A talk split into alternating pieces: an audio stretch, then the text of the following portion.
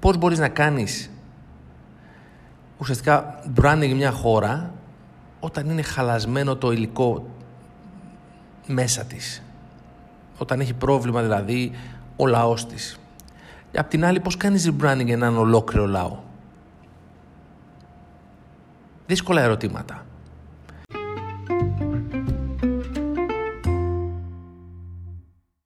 Γεια σου, είμαι ο Γιώργος Ευστρατιάδης και αυτό είναι το Brand Stories. Αν είσαι καινούριος στην παρέα μας, να σου πω ότι αυτό είναι ένα podcast ναι, του brandstories.gr και του υποφαινόμενου. Και ουσιαστικά η θεματολογία εδώ κινείται μεταξύ του marketing, branding, social media και φτάνει μέχρι τα ψυχολογικά μου θέματα τα οποία πολλές φορές αναμειγνύονται και γίνονται ένας έτσι πολτός ηχητικός για τα αυτιά σου. Δεν ακούστηκε πολύ θελκτικό αυτό που είπα, αλλά ναι, αν ακούσει δύο-τρία επεισόδια θα καταλάβεις τι εννοώ.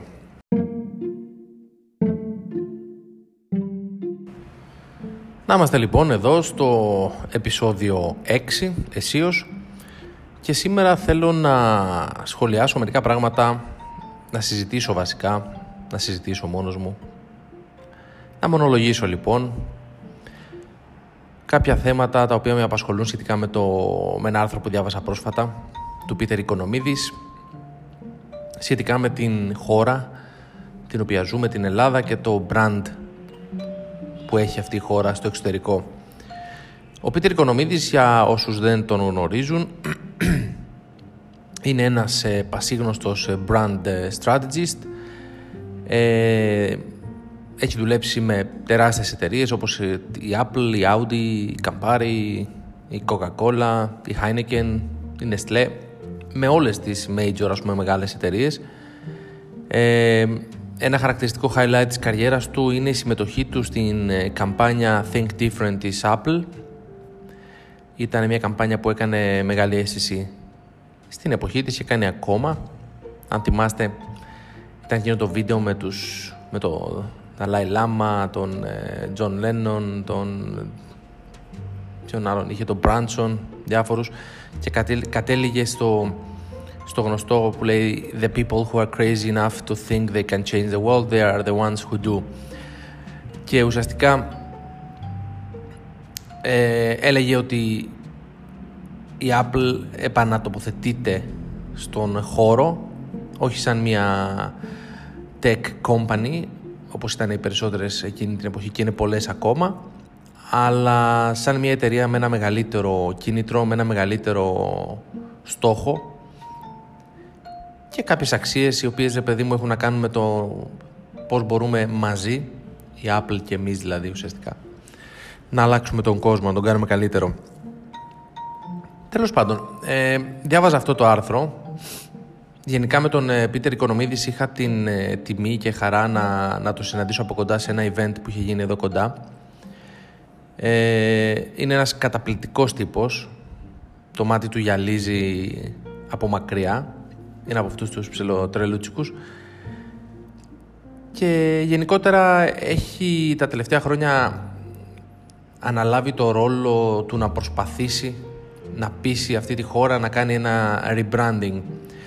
Ε, βέβαια, αυτός υποστηρίζει ότι η χώρα σαν χώρα δεν χρειάζεται rebranding. Πιστεύει ότι η Ελλάδα έχει πολύ καλό όνομα στο εξωτερικό. Αυτός ταξιδεύει και συνέχεια εντωμεταξύ ζει στην Αθήνα, είναι η βάση του στην Αθήνα. Επέλεξε να είναι η βάση του στην Αθήνα, γιατί θεωρεί ότι η Ελλάδα είναι η ομορφότερη χώρα του κόσμου. Και ταξιδεύει συνέχεια. Και η αίσθησή του είναι ότι γενικότερα το brand Greece δεν έχει πρόβλημα. Αυτό που έχει πρόβλημα είναι το brand Greek. Και το εξηγεί, το αναλύει. Τώρα, παράλληλα παρατηρώ τα γεγονότα τις τελευταίες ημέρες. Ο Τσιτσιπάς κερδίζει τον Φέντερερ. Όλοι θα το ακούσατε ένα μεγάλο γεγονός, μπράβο στο, στο παιδί και μπαίνει στα social έτσι να παρακολουθείς λίγο τι λέγεται, τι κουβεντιάζει ο κόσμος.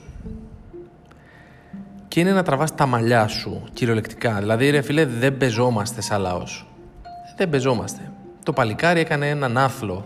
Πραγματικά, ο Φέντερερ, εγώ από, από τέννις, να σημειώσω, δεν ξέρω ιδιαίτερα πράγματα. Δηλαδή, τον Φέντερερ και τον Ναδάλ ξέρω. Και ξέρω ότι αυτοί οι δύο είναι οι κορυφαίοι παίκτες στον κόσμο. Και ένας από αυτούς τέλος πάντων τον κέρδισε ο Τσιτσιπάς. Όπως και, να, όπως και να το κάνεις, είναι ένα μεγάλο γεγονός. Και μάλιστα τώρα προκρίθηκε στα, στα ημιτελικά, αν πήρα χαμπάρι καλά. Και είναι ένα μεγάλο, ένα ωραίο σου, ένα σπουδαίο γεγονός. Θα έπρεπε να το γιορτάζουμε. Όχι. Όχι, όχι, όχι. Πολλοί πλέον αμφισβητούν αν είναι Έλληνας, κλασικά.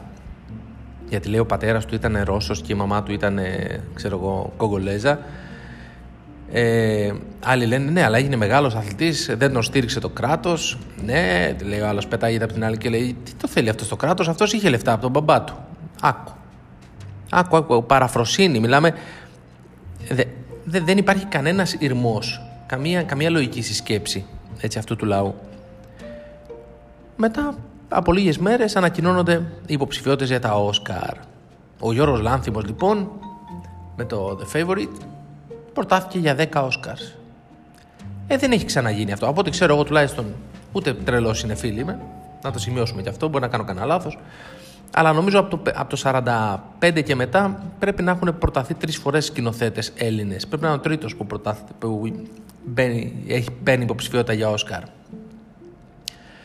Άλλο ένα σπουδαίο γεγονός λοιπόν. Ένας Έλληνας με μια του ταινία πάει στα Όσκαρ με 10 υποψηφιότητες. Α, σιγά τη μαλακία. Ταινία ήταν αυτή; Δεν την έχει δει βέβαια, δεν έχει καμία σημασία. Ο Έλληνας δεν χρειάζεται να δει κάτι για να το κρίνει. Δεν χρειάζεται να το βιώσει. Το ξέρει. Είναι το DNA του τέτοιο ρε παιδί μου. Το γνωρίζει. Τώρα μην το ψάχνεις γιατί.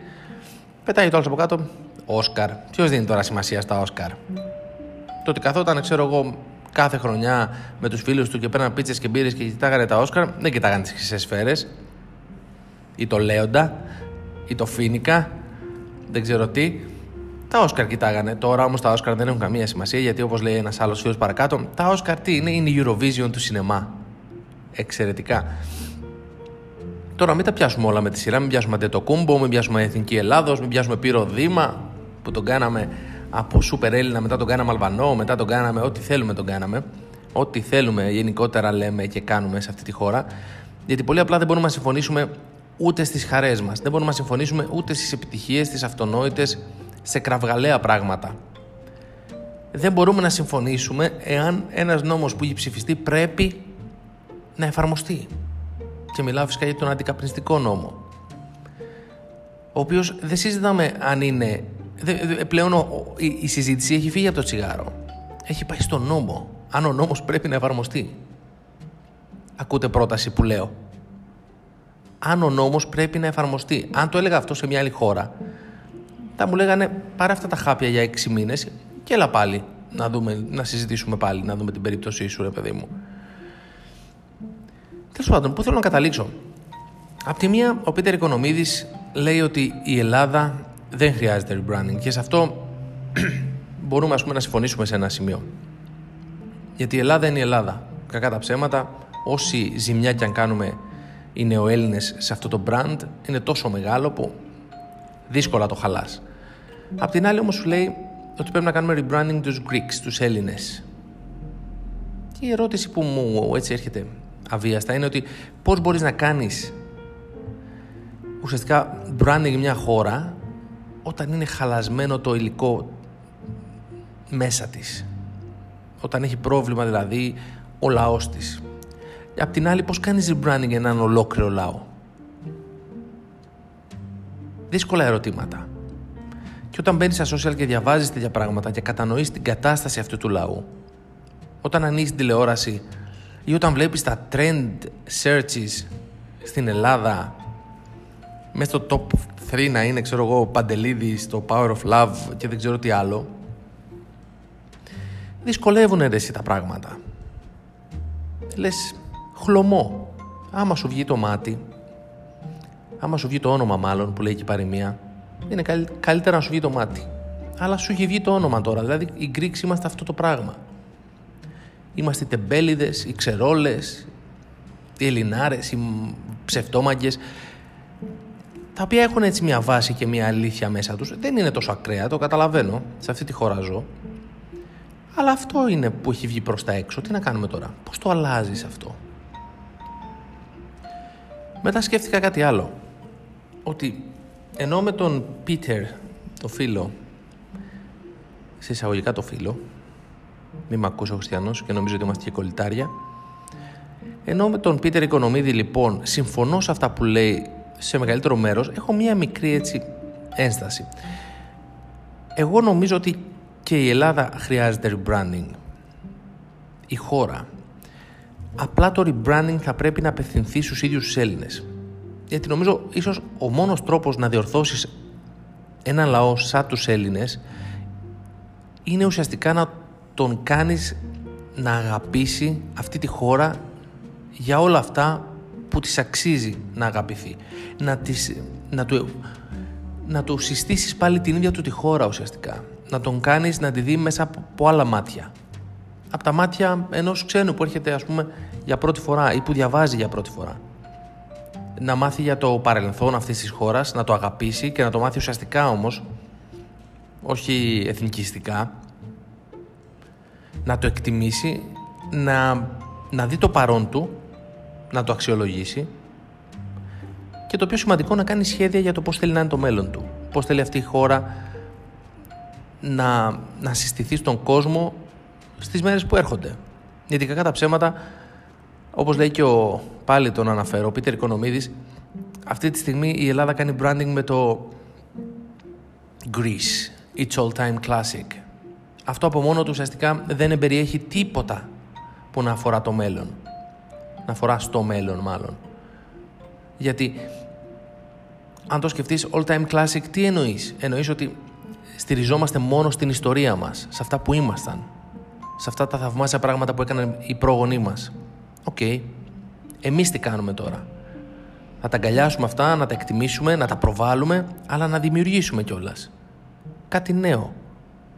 Γιατί όπως λέει ένας σε ένα TED Talk, που είναι πολύ, πολύ ωραίο, έτσι το άκουσα προχτές, δεν θυμάμαι το όνομά του να τον αναφέρω, λέει το μέλλον, το παρόν μάλλον, δεν είναι κάτι που κληρονομήσαμε από τους προγόνους μας, είναι κάτι που δανειστήκαμε από τα παιδιά μας. Και αυτό είναι πάρα πολύ σημαντικό να το έχουμε στο μυαλό μας, γιατί είναι σαν ένα φίλτρο του τι, ε, πάνω στο τι κάνουμε και το, στο τι δημιουργούμε σήμερα. Αυτά είχα να πω λοιπόν. Ελπίζω να μην σας κούρασα. Έχω γράψει και ένα σχετικό αρθράκι στο brandstories.gr ε, Αυτά. Θα τα πούμε στο επόμενο επεισόδιο. Θα τα πούμε στο επόμενο επεισόδιο.